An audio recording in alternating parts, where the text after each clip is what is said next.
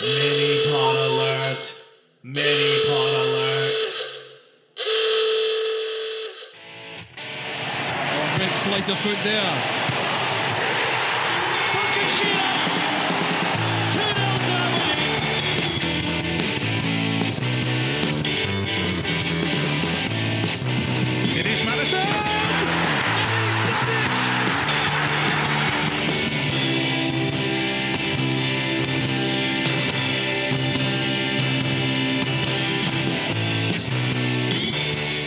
It's Thursday. It's a mini pod, so you know what that means. Yes, we've signed someone. Welcome to episode 47.5 of the ABZ Football Podcast. I'm Gary Scott, and yes, indeed, it's been well trailed for a couple of weeks now, but it's finally over the line as yesterday afternoon brought us the news that Albanian international Ylber Ramadani had become our first signing of the close season, joining on a three year deal from MTK Budapest for an undisclosed fee that is believed to be in the region of £100,000 following MTK's relegation from the Hungarian top flight. 26 years old, becomes the first ever Albanian capped player to feature for the Dons. Flo Kamberi, remember him? He was called up to the Albanian national squad during his ill fated six month spell with the Dons, but didn't get a cap. Born in Germany before beginning his career in Kosovo, before then moving to the Albanian league and sides Drita and Partizani, before then making the move to the Danish top flight and Vejle BK. Those regular listeners of the podcast will remember from our chat with Peter Kier, that's his hometown side. He spent three seasons in Denmark before making the move to Budapest at the start of last season. Ramadani has 10 caps for the Albanian under 21s before he then went on to make his international debut in a 1 0 defeat to Norway and has since picked up 15 caps for his national side, including coming off the bench in their Nations League draw with Iceland last Monday. Described by manager Jim Goodwin as being an energetic, hard working player with great versatility and with the game intelligence to play in a couple of positions in the centre of the park, either as a holding midfielder in that kind of very typical number six role, or potentially more advanced as a number eight, acting as a box to box midfielder. Also described to us elsewhere as being very aggressive in his work, particularly in relation to his ability to step out and his pressing ability. And certainly, there's a number of really good videos out there online which demonstrate, I think, his work ethic and his pressing abilities. He certainly seems as though he's the type of player that we really need in the centre of the park to make Jim Goodwin's system work in the way he envisages it. And as we touched on earlier, he was with Vejle in the Danish league for three seasons. Friend of the show, Peter Kier, was pretty complimentary about Ylber when we reached out to him last night for his thoughts, suggesting that he did well for Vejle in a number six role predominantly, and believes that the Scottish League will certainly be well suited to him as well. But you know us, we don't leave it there. So we had a chat with Hungarian sports journalist Aaron Ariyoshi from Budapest this morning to give us the down low on our new signing in the context of the season that's just been for MTK. Aaron, welcome to the ABZ Football Podcast. How's it going? Yeah, thank you for having me. It's it's going fine. Thank you very much. And you? Yeah, all good here, all good. Thank you so much, Aaron, for taking the time to join us this morning from from Budapest. Um, we just wanted to touch base and kind of pick your brains a little bit, I guess, about the new signing that Aberdeen announced yesterday, the signing of Ylber Ramadani, an Albanian international who Aberdeen are signing from MTK Budapest, uh, which is obviously where he's been for the last season. So, Aaron, just if you if you could just um, perhaps in your own words, give us a bit of a an idea about what sort of player it is that uh, Ylber Ylber is, and what what can Aberdeen fans expect? Okay, so to put things into perspective, he is coming from a very odd season from MTK because um, usually what this team does in Hungary is developing their own talent. So most of the if if you browse through random Hungarian players from the national team, um, the top flight, uh, or or just basically uh, top talents, most of them have been through the academy. Uh, just to give you an example, uh, Peter Gulácsi, who is the starting goalkeeper for Hungary and uh, RB Leipzig, was uh, an academy player at MTK and went on to be part of Liverpool. So obviously not every player goes to a Premier League club, but basically the idea, the whole idea was this, this was the first club to institute an academy, um, and and that's also a factor, but they produce a lot of talent and they take pride in using those talented players. Now, the reason I'm telling you this is because we've seen a little bit of a shift in focus. Um, mostly, this is completely my point of view. Um, but mostly, I think what changed is the league system in 2016. Uh, the federation decided to go for 12, only 12 teams instead of 16. So the competition would be uh, more stiff, uh, and and the, you know the matches would be more exciting and, and such. Um, but it also came with the factor that basically the top division is the thing. It pays so much better. It has uh, rules that are easier to follow because in the second division you get uh, acceptable amount of, of money if you mostly or only use Hungarian players. So there's Okay. a little bit of more room to maneuver in the top flight. And so um, teams, generally speaking, started to bring in way more foreign players. And so I'm sorry this took so long, but now we're here uh, at MTK, who got relegated twice in in recent times, and the third time this season. So basically, they got relegated three times in six years. So that's bouncing back and back and and back and forth with the second and first division. And I assume that the idea was like, okay, this doesn't work anymore. Let's bring more uh, more foreigners and like better footballers in general, so that we match this competition and then we don't get relegated. Now, it obviously didn't work out. Uh, but I can't really blame the players themselves because the, the whole club is a little bit of a mess right now. Um, for example, they started the season with a lot of foreigners. They only had like two Hungarians in the in a proper like usual starting eleven, um, and they still pressed the panic button halfway through the season, and they brought in eight new players and sent five off. So you know how things are when that sort of thing happens. It obviously didn't work out. Um, but I can't really blame it on either Ramadani or anyone else who was there. And it's really hard to to have results in a mess like this. Mhm.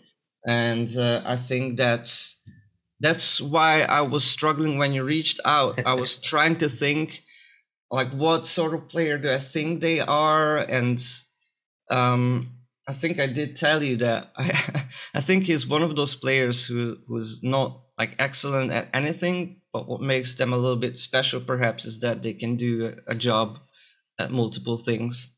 Yeah, that certainly seems to be, I think, the indication that you know Aberdeen are are coming out with as well is that Ramadan is a player who can perform various different roles. He can be both a kind of holding, a typical holding midfielder, like a kind of very typical number six type player who will be there. He can break up play, can be quite disciplined, but also potentially as a number eight type player who is aggressive and wanting to step out, is good at pressing teams as well when they're on the ball. Certainly, that seems to be you know the the the view that I get as well when I when I watch clips of Ramadani that we can see that he seems like he's a very energetic player. Um, it sounds as though he's a uh, like you say, very very versatile potentially in that central midfield area. Yeah, uh, one thing I can mention to you is that even though he just spent one year at the Hungarian club, he was actually uh, the captain for a couple of games. So that to me that speaks volume of like that this is a player with a lot of leadership. You know, Mhm. I'm not someone who is who's just trying to hide behind the difficulties but steps forward and says like okay yeah sure uh give me the give me the armband i'm gonna lead the boys out and that's probably a quality that will be needed Mhm. uh, at aberdeen i to be honest i'm not quite aware of the the level of the scottish premier league because we don't quite follow it as closely. Obviously, Ferencváros played Celtic recently, so that's a few games that we have seen uh, that could give us the idea of Yeah. of what to expect. But if people ask me like, "Oh, will he be good at this or that?" I I, I don't know. I I can't promise things, but probably he should be. And um, do do you actually know the fee that he was signed? for? It's been rumored here that it's about hundred thousand pounds. So what's that about? One hundred and fifty thousand euros, something in that region. that for an international is not a bad price at all. Uh, and I think Okay. it's uh, it's due part of the reason I told you like MTK got relegated, so they will try to um, get rid of their foreigners in order to to get more funding from from the federation. Yeah. So it was probably a, a good deal for everybody involved. They still got a little bit of money. They got rid of a, a foreigner to follow the rules, and everyone can be happy. That's that's how I see it, at least. I wondered as well if it was maybe built into Ramadani's contract, for example, as well. If they were to be relegated, he maybe had a lower, you know, release fee or whatever that would allow Aberdeen to come in and do that. That could be possible, yeah. From from what you've seen of Ramadani, um, you know, Aberdeen, we had we had a terrible, terrible season. Um, last year we changed managers in February.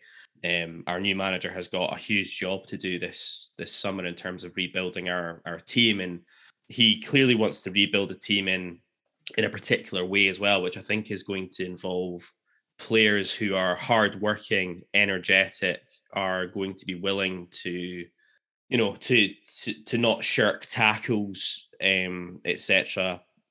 Does Ramadani, do you think, fit that sort of build? He might not be, you know, potentially the most exciting player in the world, but hardworking, energetic, and as you touched on earlier on, potentially a bit of a leader on the pitch as well. Yeah, I think I think you're gonna be fine with that. Um, he played a lot of games. Like he had 34 matches the last season, which is almost the maximum he could have had. Um, he was always reliable, no matter what was the strategy, the coach. He was there. Uh, I mentioned that he got the armband, which is you know it's a bit weird for from a like to, to give the captaincy to to a newcomer. So um, yeah, I think I think the best thing I can tell about him. I was thinking about what to tell you about him. Um, I think the best thing I can say is that uh, he didn't he he he didn't strike me as like oh this guy is good or oh this guy is bad, which is usually a good sign for in uh, for a player in his position. Because if he messes up, you will immediately go like, "Oh, that guy didn't mark this person," or Yeah. he wasn't aware of this is going on and that w- there was a channel that he didn't cover and stuff like that so i think uh, he will he will be fine if if that was the sort of player that you were looking for that you described i think he will be fine because of his work rate hmm I do rate that. Uh, I think he he's uh, tac- tactically aware. He puts the shift in. Um, it's just basically don't expect anything fancy, uh, but he will be he will do the job wherever you put him.